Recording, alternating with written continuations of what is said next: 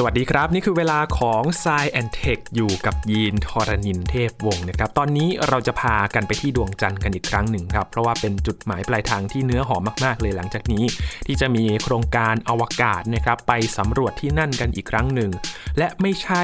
เพียงแค่จะส่งมนุษย์ไปเหยียบพื้นผิวดวงจันทร์นะครับ มีการเตรียมที่จะไปทำการวิจัย มีสิ่งก่อสร้างต่างๆ มากมาย และ อีกโครงการหนึ่งครับที่เป็นโครงการที่ท้าทายมาก ๆ เลย กับการที่จะไปสร้างกล้องโทรทัศน์วิทยุขนาดยักษ์บนดวงจันทร์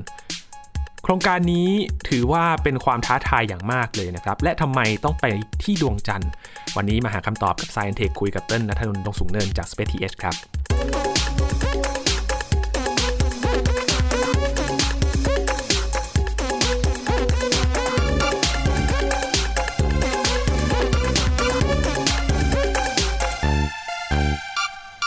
นับตั้งแต่ตอนนี้เป็นต้นไปนะครับ เราจะได้ติดตามดวงจันทร์อย่างใกล้ชิดมากขึ้น หลังจากที่ภารกิจอาร์เทมิส1นะครับ ส่งยานไปสำรวจโคจรรอบดวงจันทร์กันมาแล้ว ขั้นต่อไปก็จะเป็นอาร์เทมิส2 3 นะครับ ไปโคจรส่งคนไปด้วย แล้วก็ 3 เนี่ย ก็จะเป็นการส่งนักบินอวกาศ ไปเหยียบพื้นผิวดวงจันทร์สำรวจที่นั่นด้วยนะครับ นอกจากการที่จะส่งคนไปเหยียบพื้นผิวแล้ว เรายังมี Lunar Gateway สถานีอวกาศโคจรรอบดวงจันทร์ และยังมีโครงการอื่นๆ ที่เขาจะมีกิจกรรมทำบนดวงจันทร์มากกว่านั้นด้วยนะครับ หนึ่งในนั้นก็คือการสร้างกล้องโทรทรรศน์วิทยุขนาดยักษ์เลย บนดวงจันทร์ทำไมต้องไปสร้างที่นั่นนะครับ วันนี้มาคุยกันอยู่กับเติ้ลนัทนนท์ดวงสูงเนินบรรณาธิการบริหารจาก Spaceth แล้วครับ สวัสดีครับเติ้ลครับสวัสดีครับพี่ยินคือเราจะเห็นโครงการอาร์ทิมิสเนาะครับ มีมากกว่าการที่คนจะไปเหยียบพื้นผิวดวงจันทร์แน่นอนว่าใช่หลังจากที่ มีข้อมูลการพบน้ำแข็งครับบนนั่นหลายโครงการเลยมุ่งเป้าส่งทั้งคนอือหือทั้งยานสำรวจ และมากกว่านั้นมันจะมีสถานีวิจัยที่คาดว่าครับจะไปตั้งอยู่ตรงนั้นด้วยอืมแต่พี่ไม่คิดว่าน่าจะมีใหญ่กว่านี้อีกคือการมีกล้องโทรทัศน์วิทยุไปอยู่บนดวงจันทร์เลยเหรอครับ จริงๆ เวลาที่พูดถึงโครงการนี้หลายคนจะชอบล้อว่ามันเหมือนเอ่อ Death Star ใน Star Wars เนาะก็คือเป็นดวงจันทร์กลมๆ แล้วก็มีแอ่งอะไรบางอย่างอยู่นะครับเออแล้วก็ไอ้แอ่งนั้นเนี่ยก็ถูกใช้เป็นเครื่องส่งสัญญาณนะครับอ่าจริงมันคือคอนเซปต์ของ Death Star เลยแหละนะครับโอ้ตัวโครงการนี้ ทีนี้อย่างที่พี่ยินพูดเนี่ย อันเนี้ยถูกแล้วว่า ในอนาคตหลังจากนี้เนี่ยมันจะมีการไปใช้ประโยชน์จากพื้นที่บนดวงจันทร์นะครับ ด้วยความที่ดวงจันทร์เนี่ยมันมีสภาวะแวดล้อมที่ต่างจากโลกของเราเยอะมากเลยเนาะคือไม่ว่าจะ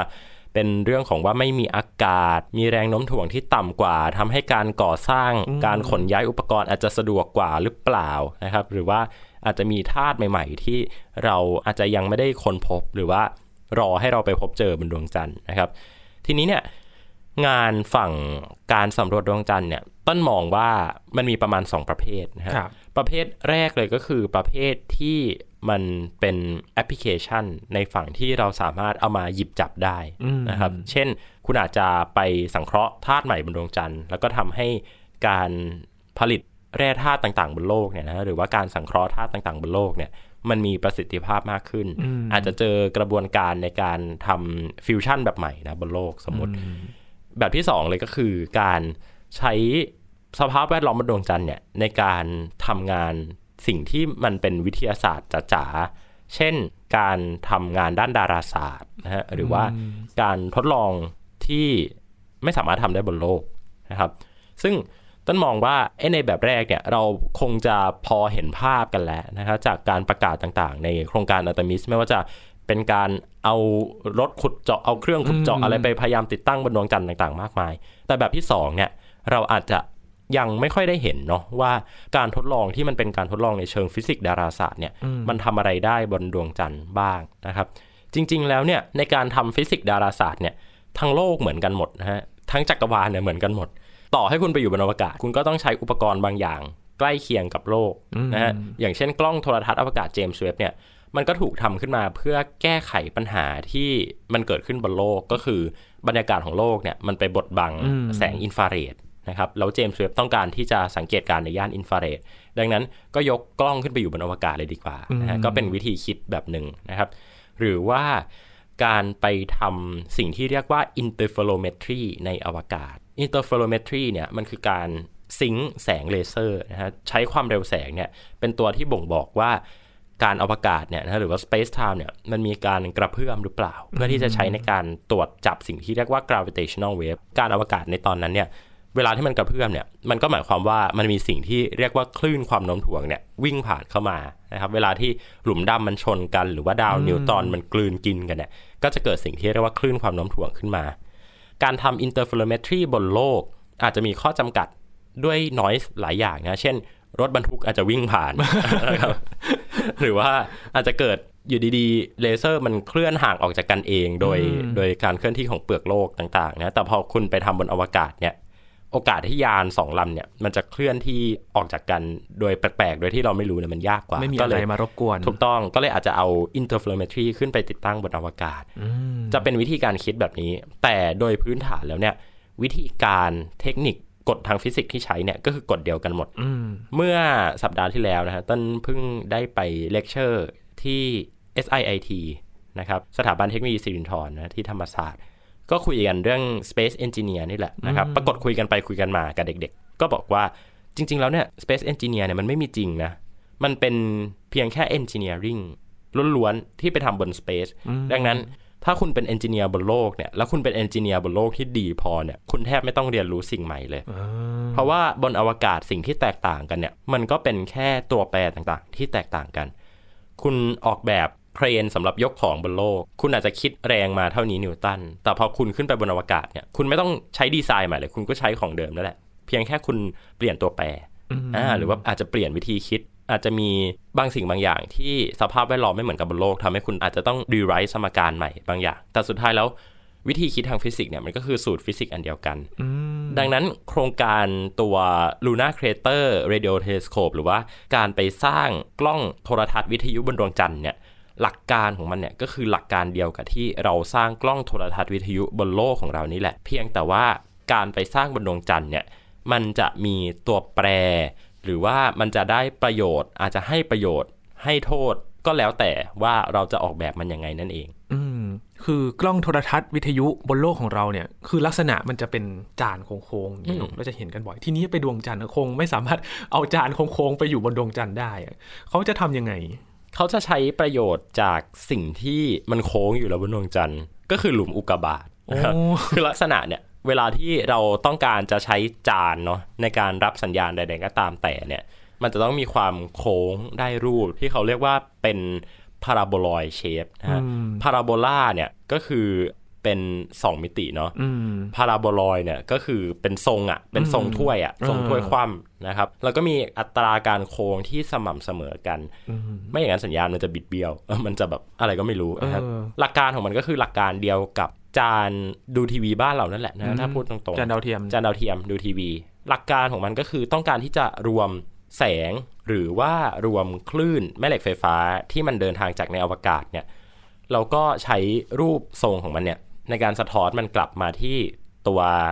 รับสัญญาณที่ก็จะติดตั้งอยู่บริเวณกึ่งกลางของจานด้านบนเนาะนะครับคือจานมันไม่ได้เป็นจานเฉยๆมันต้องมีอะไรบางอย่างติดอยู่ด้านบนด้วยถึงจะใช้ได้นะครับ อันนี้คือหลักการของมันบนโลก ดังนั้นหลักการของมันเนี่ยก็คือทำไงก็ได้ให้ผิวมันเรียบที่สุด ดังนั้นจานถ้าเราไปสังเกตเนี่ยจานมันจะเรียบหมดเลยนะครับ หรือในประเทศไทยของเราเนี่ยจานรับสัญญาณวิทยุนะขนาด 40 เมตร ที่เชียงใหม่ของเราของสถาบันวิจัยดาราศาสตร์แห่งชาติเนี่ยลักษณะก็จะเป็นผิวโค้งเหมือนกันเหมือนกันทั้งโลก พอไปอยู่บนดวงจันทร์มันมันจะยากมาก ๆ เลยนะ กับการที่เราจะขนอุปกรณ์ หรือว่าตัวรับสัญญาณไปอยู่บนนั้นเนี่ยเขาจะทำกันยังไง ครับ คือต้นอยากให้มองจานตัวหนึ่ง อันนี้คือยังยังไม่ได้พูดถึงความเป็นไปได้เนาะแต่ว่ามองบนโลกก่อนบนโลกเนี่ยมันก็มีการใช้ประโยชน์จากลักษณะทางภูมิประเทศเหมือนกันนะครับคือจานเนี่ยแทนที่เราจะทำลอยๆยกลอยขึ้นมาเหนือพื้นเนี่ยเราไปหาพื้นที่ที่มันเป็นแอ่งลงไปเนี่ยแล้วเราไปสร้างจานนะไปทำปรับผิวให้มันเรียบเนี่ยแล้วก็ติดตั้งตัวตัวผิวจานเนี่ยลงไปในแอ่งนั้นน่ะ ดีกว่าไหมนะครับ ซึ่งหลักการเนี้ยมันก็เลยนำมาซึ่งจานสองจานบนโลก ที่เป็นจานที่มีขนาดใหญ่มากๆหนึ่งก็คือจานอาชิโบที่ปาเตอริโกอืมจานเนี้ยถ้าใครที่เคยดูคอนแทคนางเอกทำงานที่จานนี้อ่ากับจานที่2ก็คือจานที่ชื่อว่า fast นะฮะจานที่ชื่อว่าฟาสเนี่ยเป็นจานที่ใหญ่ที่สุดในโลกนะปัจจุบันมีเส้นผ่านศูนย์กลางนะฮะหนึ่งกิโลเมตรโอ้ซึ่งใหญ่มากนะหนึ่งกิโลเมตรเนี่ยอืม เทียบกับจานนาริตของเราเนี่ยสี่สิบเมตร ต่างกันเยอะเลยนะต่างกันเยอะนะฮะสี่สิบเมตรเนี่ยอันนี้คือหนึ่งพันเมตรอะอืมขนาดมันใหญ่มาก อันนี้อยู่ที่จีนครับนะครับ ทีนี้ข้อดีข้อเสียของมันเนี่ยก็จะแตกต่างกันออกไป คือถ้าคุณเอาจานขนาดใหญ่ไปแบบฝังไปในพื้นโลกเลยเนี่ยเออจานมันจะขยับไม่ได้อ๋อออืมล็อกไว้แล้ว มันถูกล็อกไว้แล้วกับแอ่งแต่ว่าถามว่าเอาแล้วเราสังเกตการณ์วัตถุบนท้องฟ้าที่แตกต่างกันได้ไหม อันเนี้ยอาจจะ สังเกตได้อืมเพราะว่าโลกมันหมุน ดังนั้นสุดท้ายแล้วโลกมันก็ต้องหมุนอยู่ดีอืมเพราะโลกมันหมุนเนี่ยจานมันก็หันทิศทางต่างอ๋อปรับทิศทางตามใช่การหมุนของโลกๆในขณะที่ข้อเสียของมันนะฮะก็คืออย่างที่บอกไปว่ามันมันหมุนไม่ได้ตามใจชอบเออดังนั้นเราได้เพียงแค่ฟังอะเหมือนมีหูอย่างเดียวอะแต่หูเราจะแบบหันไปฟังฝั่งอื่นไม่ได้เลยเออนะฮะการค้นพบเนี่ยก็เลยจะเป็นการค้นพบที่ ที่มีความเซอร์ไพรส์อะเช่น ตั้งจานมีจานอยู่ดีๆของมัน แล้วอยู่ดีๆ มีสัญญาณจากอวกาศห้องลึกพุ่งเข้ามาอืมนะก็จะเป็นความบังเอิญมากกว่า แต่ถ้ามีดาวนิวตอนชนกันแล้วเราอยากหันจานไปถ่ายอาจจะทำไม่ได้อืมนะฮะคือทำใหญ่ได้ แต่อาจจะขยับไม่ได้อืมกับทำเล็กอาจจะขยับได้เออนะอันนี้คือความแตกต่างกันออกไป แล้วแต่ฟังก์ชันของมัน ใช่โอ้ แต่ว่าจานที่อาชิโบเนี่ยพังมาแล้วนะก็คือมันเกิดแผ่นดินไหวขึ้นนะ ถ้าใครจำข่าวกันได้มันจะมีช่วงหนึ่งที่แผ่นดินไหวในอเมริกากลางหนักๆแล้วก็ตัวจานเนี่ยมันถล่มลงมาเลยอืมไอตัวที่มันแขวนแขวนใช่ครับอืมทีเนี้ยพอเราไปทำบนดวงจันทร์เนี่ยหลักการของมันเนี่ยก็จะคล้ายๆกับอาชิโบนี่แหละอืมนะครับ ก็คือไปหาแล้วไปแขวนแขวนนะฮะตัวรับสัญญาณเอาไว้กึ่งกลางของหลุม ซึ่งอันเนี้ยยากอืมยากยังไงบ้างเติ้ล โหมันต้องมีการขนของชิ้นใหญ่ๆไปบนดวงจันทร์นะซึ่งเทคโนโลยีปัจจุบันเนี่ยถามว่าทำได้ไหมก็ทำได้ แต่ก็จะมีราคาที่สูงอยู่นะครับแล้วก็ตัวผิวเนี่ยก็ต้องดูแหละว่ามันเรียบจริงหรือเปล่าเออคือต้องหนึ่งคือต้องเอายานอะยานอวกาศอะพี่ยินที่เขามีเลเซอร์เนี่ยไปยิงวัดดูก่อนว่าอ่าเออแต่ละจุดเนี่ยมันให้รูปโค้งที่เพียงพอที่จะสามารถเอาไปทำจานได้หรือเปล่านะครับ แล้วก็ถ้าตรงไหนที่อาจจะโค้งไม่ได้รูปเนี่ยอาจจะต้องมีการปรับพื้นผิวหรือเปล่า ซึ่งก็นำมาซึ่งค่าใช้จ่ายที่ที่สูงอยู่เออนึกถึงที่ดินบ้านเราเนาะพอเราจะสร้างอะไรก็ต้องปรับหน้าดิน ทีนี้เราใช่ต้องไปปรับหน้าดินบนดาวบนดวงจันทร์เออใช่แล้วก็อีกประเด็นหนึ่งก็คือมันคุ้มจริงหรือเปล่าเออกับการทำแบบนี้นะครับซึ่งนั่นว่าหัวข้อที่เราจะมาคุยกันวันเนี้ยมันคงจะวนเวียนอยู่กับคำว่ามันคุ้มค่าจริงหรือเปล่านี่แหละ เขาได้คาดการณ์งบประมาณไว้หรือยังว่าจะต้องใช้เท่าไหร่ จริง ๆ วิธีคิดนะฮะเป็นวิธีคิดเชิงคอนเซปต์มาก ๆ ยังไม่ได้มีการคำนวณค่าใช้จ่ายออกมาจริงจังเนาะเราก็อาจจะไม่ได้เห็นในแบบ 10 ปีอืมเร็วๆนี้ละกัน แต่ก็เป็นวิธีคิดแบบหนึ่งอะที่บอกว่ามันทำได้อืมทีเนี้ยพอมันทำได้ก็ต้องเอา weight กันแล้วว่ามันคุ้มค่าจริง ๆ หรือเปล่านะครับ แม้กระทั่ง กล้องโทรทรรศน์อวกาศเนี่ยเมื่อก่อนเขาก็ถกเถียงกันด้วยประเด็นนี้เลยแหละว่าเฮ้ยมันคุ้มค่าจริงๆหรือเปล่าส่งกล้องขึ้นไปอยู่บนอวกาศ แทนที่จะมาปรับปรุงกล้องบนโลกให้มันดีขึ้นนะครับ ทีนี้นักวิทยาศาสตร์คนที่สนับสนุนตัวโครงการกล้องโทรทัศน์อวกาศอย่างจริงจังเลยนะชื่อว่าคุณแนนซี่โรแมนนะครับคุณแนนซี่โรแมนเนี่ยเป็นเหมือนกับเขาเรียกว่าเป็น mother of Hubble เลยคือเป็นโอ้เป็นแม่ของ Hubble เลยเป็นคนที่ทำให้กล้อง Hubble เนี่ยมันเกิดขึ้นมาได้นะครับตอนนั้นเนี่ย คุณแนนซี่โรแมนก็มาถกเถียงกับประเด็นแบบนี้นี่แหละนะครับ ทีนี้หลักการที่ใช้ในการถกเถียงเนี่ยมันก็จะต้องเป็นหลักการทางวิทยาศาสตร์ละไม่ใช่ว่าคุ้มไม่คุ้มควรจ่ายไม่ควรจ่ายนะครับ สิ่งที่เราจะต้องดูก็ย้อนกลับไปที่เติ้ลพูดเมื่อกี้นี้ว่าสภาพแวดล้อมมันต่างกันมากแค่ไหนนะครับ กล้องโทรทรรศน์อวกาศที่เป็นย่าน visible light อย่าง Hubble เนี่ยที่คุณแนนซี่โรแมนเธอ fight มาที่จะสามารถสร้างได้จริงเนี่ยเขาก็ดูแหละว่า ถ้าจะสร้างกล้องบนโลกที่ได้ความคมชัดเท่านี้ ถ่ายภาพย้อนกลับไปได้ในอดีตเท่านี้นะครับ สามารถถ่ายภาพในเชิง deep field ได้เนี่ยทำบนอวกาศเนี่ยมันง่ายกว่าจริงๆนะครับ เพราะว่าสมมติเราจะถ่ายภาพ deep field เนี่ยมันต้องมีการเปิดหน้ากล้องเอาไว้นานมากหลายนาทีนะฮะทีนี้มันยากมากเลยที่จะไม่มีอะไรมารบกวนการสังเกตการณ์บนพื้นโลกนะครับหรือการเอาไปตั้งบนอวกาศเนี่ยช่วยให้ตัวอุปกรณ์หล่อเย็นบนยานอวกาศ มันสามารถใช้งานได้มีประสิทธิภาพมากกว่าอ่าก็เป็นอีกเหตุผลหนึ่ง หรือการที่เราสามารถที่จะหันกล้องไปถ่ายทิศทางไหนก็ได้ แม้ว่าจะเป็นช่วงกลางวัน แต่ว่าเราหันออกจากดวงอาทิตย์ แล้วก็มีฮูดที่ใช้ในการบังแสง ช่วยให้เรามีโอกาสในการศึกษาวัตถุบนท้องฟ้าที่เราไม่สามารถเห็นได้ตอนกลางวันอะอันนี้ก็คือเป็นเหตุผลหลักๆ ที่นำมาซึ่งการก่อสร้างฮับเบิลในที่สุดนะครับ เจมส์เว็บก็เหมือนกันอืมเจมส์เว็บเนี่ยต้องการถ่ายภาพในย่านอินฟราเรด แน่นอนว่าอินฟราเรดบนโลกเนี่ยมันถ่ายไม่ได้ เพราะว่ามันมีการรบกวนจากบรรยากาศนะครับแล้วก็มีความพยายามในการแก้ปัญหาเนาะเช่น อาจจะทำเครื่องบิน SOFIA ขึ้นมา แล้วก็บินขึ้นไปถ่ายบนที่สูงๆนะครับ หรือว่าทำอุปกรณ์อินฟราเรดที่ไปติดตั้งอยู่บนหอดูดาวที่อยู่สูงมากๆ เช่น หอดูดาวอัตาคามานะครับที่อยู่ที่ทะเลทรายที่แห้งแล้งมากๆ ไม่น่าจะมีอะไรมารบกวนนะครับก็จะค่อยๆ คิดแบบนี้ไปอะตามหลักการว่าเอ๊ะแล้วถ้าแบบนี้มัน work ไหมอ่าแบบนี้มัน work ไหมถ้าแบบนี้มันคุ้มกว่าหรือเปล่า สุดท้ายก็คือการเอาเงินจำนวนมหาศาลเนี่ยไปลงกับเจมส์เว็บคุ้มค่าที่สุด เพราะว่าใช้ได้อีก 10 ปี 20 ปีเออแล้วก็มีประสิทธิภาพมากด้วย ทุกวันนี้คงไม่มีใครตั้งคำถามกับประสิทธิภาพของฮับเบิลอีกแล้วเนาะครับแต่ในตอนนั้นนะก่อนที่ ฮับเบิลหรือว่าเจมส์เว็บจะถูกสร้างเนี่ยนะครับคนตั้งคำถามกับประสิทธิภาพของมันเยอะมากอืมจนเราได้เห็นผลงานจากมันเท่านั้นแหละเออถึงจะอ๋อโอเคมันดีอย่างนี้นี่เอง ทีเนี้ยตัว radio telescope เนี่ยก็ต้องมาดูแล้วว่า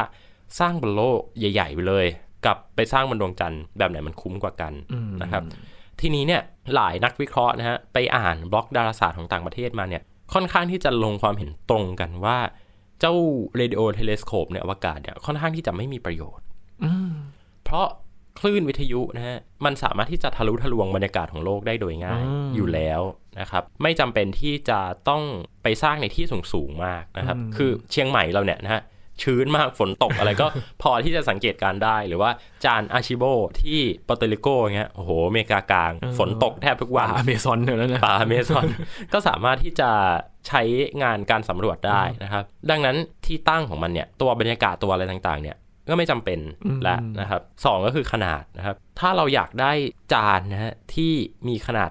3-5 กิโลเมตรจริง ๆ เนี่ย มันก็ทำบนโลกก็ได้นึกออกปะคุณก็ไปหาแอ่งแบบเนี้ยนะฮะทีนี้พอบอกว่า เอ้ย ไม่ได้ต้องไปทำบนดวงจันทร์ เพราะว่าบนดวงจันทร์เนี่ยเขามีหลุมอุกกาบาตอยู่แล้ว มันหาง่ายกว่าคำถามก็คือ การเอาอุปกรณ์ไปลงในหลุมบนดวงจันทร์เนี่ยกับขุดหลุมกับขุดหลุมอะอันไหนง่ายกว่ากันคือมนุษย์เราแบบขุดเหมืองได้แบบว่าลงไปได้แบบว่าหลายกิโลเมตรใต้พื้นดินเลยเอเนาะอกะอีแค่ขุดปรับรูปอะแค่ปรับพื้นผิวอะแล้วคือคุณสร้างใหม่เนี่ยคุณสามารถที่จะแบบคุณฉาบฉาบปูนก็ได้นะแบบว่า หรือว่าเอาแบบผิวจานไปลงผิวจานที่เป็นวัสดุแบบคอมโพสิตต่างๆเนี่ยอืมเออมันน่าจะได้ประสิทธิภาพดีกว่าการไปใช้พื้นผิวบนดวงจันทร์ที่มันมีความขรุขระหรือเปล่าอืมนะฮะอันนี้คือเป็นคำถามนะครับ อีกคำถามหนึ่งที่น่าสนใจก็คือการ maintenance ซ่อมบำรุงนะนะซ่อมบำรุงนี่แหละนะครับ สมมุติว่าคุณจะเปลี่ยนอุปกรณ์จะเปลี่ยนเซ็นเซอร์ที่ใช้นะครับ ในการตรวจวัดคลื่นต่างๆ เนี่ย คุณต้องไปดวงจันทร์เลยนะเออแล้วค่าใช้จ่ายในการขนเอาอุปกรณ์ไป แล้วก็จะต้องไปขึงไปแขวนเอาไว้อีกเนี่ย มันคุ้มค่าจริงหรือเปล่านะครับ ทุกวันนี้เรา เปลี่ยนอุปกรณ์บนจานได้ง่าย ๆ เพราะว่ามันมีเทคนิคหลายเทคนิคเลยนะฮะในการออกแบบจานอย่างเช่น จานของนาริตเราเนี่ยฮะที่เชียงใหม่เนี่ยเขาใช้เทคนิคที่เรียกว่าไนชมิดนะครับเทคนิคไนชมิดเนี่ยเป็นเทคนิคที่บางทีตัวที่รับสัญญาณเนี่ยหรือว่าตัว receiver เนี่ยอาจจะไม่ต้องอยู่ที่ปลายจานก็ได้นะแต่ว่าอาจจะอยู่ในห้องที่ อยู่ข้างใต้นั้นอีกทีหนึ่งอ๋อคือเขาจะใช้กระจกในการสะท้อนหลาย ๆ ต่อเออนะครับ ซึ่งเทคนิคแบบเนี้ยมันก็ถูกเอามาปรับใช้ตามกล้องต่าง ๆ ทั่วโลก สมมุติเราจะปรับเปลี่ยนอุปกรณ์ต่าง ๆ เนี่ย ก็สามารถที่จะทำได้โดยง่ายนะครับ หรือถ้าเราต้องการที่จะหล่อเย็นอุปกรณ์ สมมุติอุปกรณ์ตัวนั้นเนี่ย มีความจำเป็นที่จะต้องใช้อุณหภูมิที่ต่ำในการโอเปเรตนะฮะครับก็สามารถที่จะทำได้ที่โลกเหมือนกัน ทีนี้พอเป็นดวงจันทร์เนี่ย จานสมมุติว่าหันหน้าออกมารับดวงอาทิตย์เนี่ยอุปกรณ์ก็ร้อนและโอเวอร์ฮีทแล้วไม่สามารถที่จะใช้การสังเกตการณ์ได้ ก็เลยเป็นเหตุผลหลักๆ ว่าทำไมตัวโครงการเนี่ยค่อนข้างที่จะโดนมองว่าไม่ค่อยมีประโยชน์เท่าไหร่ เพราะเราก็สามารถทำบนโลกได้ แต่ถ้าในอนาคตอะสมมุติว่าดวงจันทร์มันถูก colonize เรียบร้อยแล้วนะฮะ มีการต้องไปอยู่บนดวงจันทร์เป็นเวลา 3 ปี 4 ปีอย่างเงี้ยแล้วมีนักดาราศาสตร์ไปอยู่ด้วยเนี่ย นักดาราศาสตร์เขาอาจจะอยากได้ก็ได้ แต่อันนั้นอะก็เป็นเรื่องของอนาคตแล้ว แต่ถามว่าทุกวันนี้คุ้มค่าไหม อาจจะตอบได้เลยว่า อาจจะยังไม่คุ้มค่าเท่าไหร่ อืม ถ้าในระยะสั้นตอนนี้เนี่ย คงเป็นไปได้ยากในการที่จะเริ่มโครงการในกล้องโทรทัศน์วิทยุตัวนี้นะครับ มันมีคำถามหนึ่งพี่ลองไปอ่านโพสต์ของ Space TS เขาบอกว่า ดวงจันทร์มันไม่มีชั้นบรรยากาศ แล้วพอไปตั้งกล้องโทรทัศน์วิทยุตรงนั้นเนี่ย มันก็มีความเสี่ยงที่จะมีวัตถุอวกาศเข้ามา กล้องก็พังพุ่ชนอีกกล้องก็พังอีกเออสรุปว่าเราอยากได้แค่แบบหลุมเดียว ปรากฏอ้าวมีหลุมงอกขึ้นมาอีกหลุมหนึงใช้ไม่ได้แล้วเออ อันนี้น่าจะเป็นอีกความเสี่ยงหนึ่งหรือเปล่าที่ มันอาจจะยากหน่อยหรือว่าถ้ามีจริง ๆ อาจจะต้องเฝ้าระวังเรื่องนี้ด้วย ใช่ครับ ก็เลยมองว่าโอเคมันเป็นไอเดียที่ดีแล้วก็เท่นะเออแต่ถามว่าทุกวันนี้เราต้องการมันไหม ก็อาจจะยังไม่ต้องการเท่าไหร่ แต่ว่าต้นว่าประเด็นในตอนเนี้ยที่เรามาคุยกันเนี่ย มันคงไม่ได้มาแบบตัดสินหรอกว่า เราต้องการไม่ต้องการคุ้มไม่คุ้มนะเออคุ้มไม่คุ้มแต่คือเต้นอะแค่อยากจะชี้วิธีคิดให้ดูว่า ในการที่เราจะผลิตอุปกรณ์ต่างๆ ในทางดาราศาสตร์ หรือว่าในทางอวกาศใด ๆ ก็ตามเนี่ย มันไม่ได้แค่ คุยกันนิดๆหน่อยๆอะแล้วก็สร้างเลยนะอย่างยกตัวอย่างกล้องโทรทัศน์อวกาศเนี่ยที่คุณแนนซี่โรแมนแบบว่าบอกว่ามันจำเป็นต้องมีนะครับไฟท์มากว่าจะมีได้นะมันก็ต้องผ่านระยะเวลา 20 กว่าปีอะกว่าจะมีได้นะกว่าจะมีฮับเบิลได้เนี่ยก็ 20 กว่าปีเหมือนกันนะ กว่าจะมีเจมส์เว็บได้เนี่ยก็ 20 กว่าปีเหมือนกัน อุปกรณ์ทุกอย่างผ่านการคัดเลือกแล้วคัดเลือกอีกไฟท์แล้วไฟท์อีกนะ อันนี้ก็เป็นหนึ่งในโครงการที่เรียกได้ว่าถูกเสนอขึ้นมา แล้วมันมันมีความโดดเด่นอะคนก็เลยเป็นที่ถูกพูดถึงหน่อย อืม พอดูโครงการก่อนๆที่มันเกิดขึ้นมาเนี่ย ก็แสดงว่าในรูปแบบฟังก์ชันอืมการทำงานต่างๆ ก็ต้องดูตรงนี้อีกทีหนึ่ง เพราะว่าอย่างกล้องเจมส์เว็บครับใช้อินฟราเรดอืมก็จะต้องไปในระยะนั้นถึงใช่จะเหมาะสม อย่างฮับเบิลเนี่ยอ่า visible ที่อาจจะต้องอยู่ใกล้โลกหน่อยเพราะว่าต้องให้นักบินอวกาศไปเปลี่ยนอุปกรณ์ใช่หรือเปล่าใช่ในช่วงนั้นเออ คือรูปแบบในการทำงานอย่างที่เติ้ลบอกไป คือเขาก็ต้องมาวิเคราะห์แล้ววิเคราะห์อีกเหมือนกันว่าจะทำแบบไหนถึงเหมาะสมใช่ไหมใช่ ทีเนี้ยพี่เย็นลองคิดกลับกันในอนาคต เราอาจจะใช้เหตุผลนี้ก็ได้นะ สมมติเต้นเป็นคนที่จะมาดีเฟนต์และการคิดสนุกสนุกอืมๆเต้นก็อาจจะบอกว่ามันไม่คุ้มหรอกแต่มันจำเป็นเออเพราะมันจะทำให้เราได้มาซึ่งเทคโนโลยีในการปรับผิว ดวงจันทร์ในแบบที่ไม่เคยมีมาก่อน แล้วเทคโนโลยีเนี้ยวันหนึ่งมันจะถูกเอาไปใช้บนดาวอังคารอืมดังนั้นคุณต้องให้งบเรา แล้วเราจะไม่ได้แค่ทำกล้อง กล้องเนี่ยก็เป็นแค่ผลพลอยได้อืมแต่สิ่งที่เราจะได้คือวิธีคิด อย่างเงี้ยก็ฟังดูเท่เออก็ฟังดูโอเค เอาไปเลยโยนเงินให้โยนเงินเออพี่ยีนและหลายโครงการมันเป็นแบบนี้นะ ประเทศไทยเราเนี่ยไม่ต้องสร้างกล้องเองก็ได้อืมอยู่ในที่แบบชื้นอะ่ะ คือหอดูดาวบนดอยอินทนนท์บ้านเราเนี่ยจะดูดาวได้ต้องรอฤดูหนาวอะ่ะเพราะว่าอืมฟ้าไม่เปิดฟ้าไม่เปิดอย่างเงี้ยฝนตกนะฮะโอกาสได้ใช้กล้องจริงๆเนี่ยเพียงแค่ไม่กี่เปอร์เซ็นต์กับระยะเวลาทั้งปีเท่านั้นเอง แต่ถามว่าทำไมต้องมี เราต้องมีเพราะว่านักดาราศาสตร์เราพอเขาใช้งานหอดูดาวของเราได้ มีประสบการณ์มีความรู้ทีมวิศวกรสามารถที่จะปรับแก้ไขต่างๆ ได้นะครับ พอไปทำงานกับทีมนานาชาติเนี่ยคล่องเลย รู้เลยว่าต้องทำยังไงอ่าอันเนี้ยก็คือเป็นเหตุผลว่าทำไมเราถึงได้ต้องมีเราอาจจะเอาเหตุผลเนี้ยมาโยนใส่เจ้าตัว Luna Crater Radio Telescope ก็ได้เหมือนกัน อืมเออพอแนวคิดนี้ก็น่าคิดเหมือนกันนะเพราะว่าถ้าเรามีคนที่เชี่ยวชาญในประเทศ ไม่ว่าจะด้านใดก็ตาม พี่นึกถึงด้านอื่นๆ ทั้งโครงสร้างพื้นฐานต่างๆเนอะคือไม่จำเป็นต้องไปอยู่ต่างประเทศ อย่างเดียวอะใช่อย่างครับน้อยก็มีต้นทุนในประเทศไทยที่เราจะสามารถทำได้ ใช่ บางอย่างอาจจะไม่ต้องถามหาความคุ้มค่าในเชิงราคาของมัน แต่ว่าถามหาในเชิงความคุ้มค่าในอนาคตก็ได้ว่า เราจะช่วยให้คนไทยเราเนี่ยเก่งขึ้น อืมอันนี้พี่มองข้ามช็อตไปอีกในดวงจันทร์นะครับ นอกเหนือจากกล้องโทรทัศน์ วิทยุที่มีเสนอแนวคิดมาเนี่ยบนดวงจันทร์เขาจะทำอะไรกันอีกบนนั้น อืมหลายคนมองไปถึงขั้นว่า ไปตั้งแหล่งรับพลังงานบนนั้นอืมอ่าแล้วก็บีมกลับมาที่โลกโอ้โหเออกำลังถามเลยว่าเออแล้วเขาจะส่งกลับมายังไงเอ่อไปตั้งกระจกนะสมมติว่าจะต้องแบบไปรับแสงบนดวงจันทร์เนี้ยอาจจะไปตั้งกระจกบนดวงจันทร์แล้วสะท้อนกลับมาที่โลกเออนะครับ เป็นรูปแบบของเลเซอร์ต่างๆ หรือว่าอาจจะไปใช้ประโยชน์ในเชิงอื่นๆ เช่น ปรับดวงจันทร์ไปเลย ให้กลายเป็นโลกใบที่สองอืมนะครับ แต่อันนี้ก็จะล้ำไปในอนาคตอันไกลแล้วล่ะนะครับ แต่ก็ไม่ได้แปลว่ามันเป็นไปไม่ได้เนาะเพราะว่าสุดท้ายแล้วเทคโนโลยีที่เราใช้อยู่ทุกวันเนี้ยมันก็เป็นอะไรที่ที่ดูเหมือนไม่จำเป็นในยุคก่อนอะอืมอืมอย่างสถานีวิจัยที่ไปตั้งเนาะครับ พี่ก็คิดเหมือนกันว่า เออ แรงโน้มถ่วงมันน้อยกว่าโลกมากๆเลยเขาจะทำยังไงให้มันมันตั้งอยู่ตรงนั้นได้อะใช่นั่นแหละ แค่วิธีการก่อสร้างพี่อินในการแบบ ออกแบบอะในการเทปูนอะในการผสมปูนอะบนโลกกับบนดวงจันทร์เนี่ยใช้สูตรเดียวกันแหละ แต่คุณต้องปรับเปลี่ยนตัวแปรเยอะมากอืมดังนั้นแน่นอนว่ามันอาจจะได้องค์ความรู้อะไรบางอย่างมา จริงๆ สถานีวิจัยอะไรเนี่ยอาจจะเป็นแค่ข้ออ้างก็ได้จริงๆแค่ อยากรู้ว่าว่าจะไปผสมปูนบนดวงจันทร์ยังไง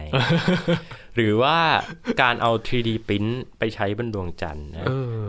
คือเทคนิคบนโลกเนี่ยมันมี 2 อย่างเนาะที่เราเห็นได้บ่อยๆ คือ CNC คือการเอาวัสดุชิ้นหนึ่งมา แล้วก็เอา มาสลักออกเอามาแกะออกนะเอามากลึงออกนะการกลึงกับอีกอันหนึ่งก็คือการคิดกลับกันก็คือเอาวัสดุมา แล้วก็มาฉีดพ่นให้มันได้เป็นรูปทรงที่เราต้องการเอออันเนี้ยก็น่าสนใจเหมือนกันว่าไปทำในอวกาศ ระหว่างการกลึงในอวกาศ กับการทำ 3D พิมพ์ไปเลยเนี่ยแบบไหนมันจะคุ้มค่ากว่ากัน เออเพราะตอนนี้ 3D พิมพ์เนี่ยทำอะไรก็ได้แล้วนะ ใช่ สากกระเบือ ยันเรือรบจริงใช่ๆ ปริ้นชิ้นส่วนอวัยวะอย่างนี้ครับทำอาคารใหญ่ ๆ ก็ได้ ใช่เออสร้างบ้านได้แล้วตอนนี้เออน่าตื่นเต้นมาก ใช่ครับ คือจากที่คุยกันวันเนี้ยอาจจะไม่ได้พูดถึงว่าเรื่องกล้องโทรทัศน์วิทยุบนดวงจันทร์อย่างเดียวนะอืมกลายเป็นว่ามันทำให้เราเห็นแนวคิดเนอะว่าใช่กว่าจะไปถึงงานชิ้นใหญ่ ๆ อย่างกล้องโทรทัศน์อะอย่างเจมส์เว็บที่เราโอ้อืมเราตื่นตากับภาพมากมาย กว่าจะเชื่อได้ว่าเออวิธีเนี่ยมันเหมาะสมเนี่ยมันต้องผ่านอะไรมาบ้างเหมือนกัครับแสดงว่าวิธีการ ในโครงการอวกาศก่อนหน้านี้เนี่ย มันขึ้นอยู่กับการทดสอบด้วยหรือเปล่า ใช่แล้วทุกอย่างต้องผ่านการทดสอบต้องผ่านการ proof concept บางอย่างอาจจะทำเล็กๆ ง่าย ๆ ก่อนนะอย่างเช่นกล้องอินฟราเรดในอวกาศเนี่ยเจมส์เว็บไม่ได้เป็นกล้องอินฟราเรดตัวแรกในอวกาศนะ แต่เป็นกล้องที่ใหญ่ที่สุด ลงเงินเยอะที่สุด แล้วก็มีประสิทธิภาพสูงที่สุด เพราะเขาได้ผ่านการทดสอบตัวกล้องเล็กๆมาแล้ว จนได้กล้อง กระจกอีเกียใช่ ขนาดใหญ่ ขนาดใหญ่อยู่ที่นั่นนะครับ รอดูกันครับว่าคอนเซปต์นี้เนี่ยเขาจะ ลองไป discuss กันยังไงเนาะครับว่าจะทำอะไรกันบนดวงจันทร์นะครับ แต่หลังจากนี้เนี่ยเราได้เห็นอะไรตื่นตาแน่นอนเพราะเขาก็คงอยากรู้ว่าดวงจันทร์เนี่ยจะเอาไปทำอะไรได้บ้างเหมือนกันใช่นะครับหลังจากนี้ วันนี้ขอบคุณเติ้ลมาก ๆ เลยขอบคุณครับ ครับนี่คือ Science and Tech นะครับ คุณผู้ฟังติดตามรายการกันได้ที่ www.thaipbspodcast.com ครับรวมถึงพอดแคสต์ช่องทางต่างๆ ที่คุณกำลังรับฟังเราอยู่นะครับอัปเดตเรื่องวิทยาศาสตร์เทคโนโลยี และนวัตกรรมกับเราได้ที่นี่ทุกที่ทุกเวลากับไทย PBS Podcast ครับช่วงนี้ยีนทรณินเทพวงศ์พร้อมกับเติ้ลนัทนนท์ดวงสุขเนินจาก Space TH ลาไปก่อนนะครับ สวัสดีครับ